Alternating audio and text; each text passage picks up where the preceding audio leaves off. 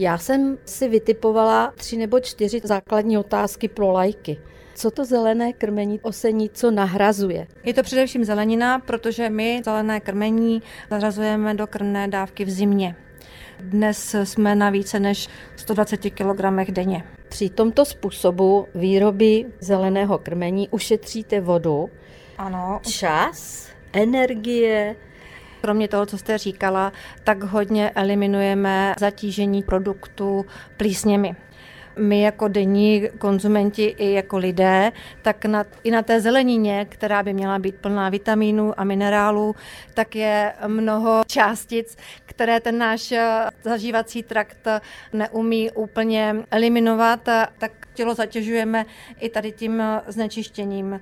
A toho vlastně to... vy chcete vaše přesně, zvířata zbavit. Přesně, přesně tak, protože my lidé to kompenzujeme probiotiky, prebiotiky, takže základ je opravdu jim dávat eh, co nejméně zatížené krmení. A kdo dostává od vás ty krásně zelené kostky?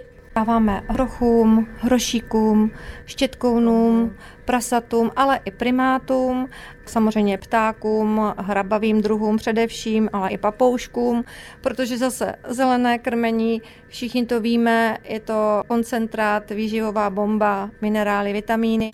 Kromě bíložravých druhů zvířat, tak tu krásnou kostku zprostředkováváme i sekundárně pro šelmy, protože tady tím krmíme naše krmná zvířata, krmnou drůbež. Tak jsme si dělali rozbor hodnot bílkovin, tuku, sacharidů u krmné drůbeže námi krmené tady v zoologické zahradě a zároveň u konzumně dostupného kuřete na pultech pro lidskou spotřebu a tam je to výrazný rozdíl, že skutečně poměr bílkovina a tuk v našich podmínkách je mnohem lepší než na těch pultech v potravinách. Když vás tak poslouchám, tak bych k vám chodila na oběd. Když to řeknete včas, tak vám něco připravíme.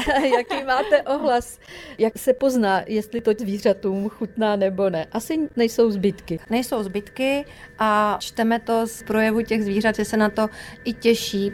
A chovatel ví, že když dá pět kilo okurky, anebo čtvrtinu zeleného koberce, tak že vyhrává zelený koberec.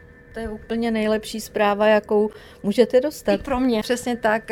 Líbí se nám to samozřejmě, že bychom to uměli využít i ve větším množství, ale zase Musíme reagovat na způsoby chovu a prostorové podmínky pro předkládání krmné dávky. Proto, abychom třeba nakrmili stádo bílých nosorožců, kterých máme šest, tak bychom potřebovali skoro kontejner jenom pro ně. Takže musíme volit priority u těch ostatních druhů zvířat, kterým to nedokážeme poskytnout, tak najít nějakou adekvátní alternativu.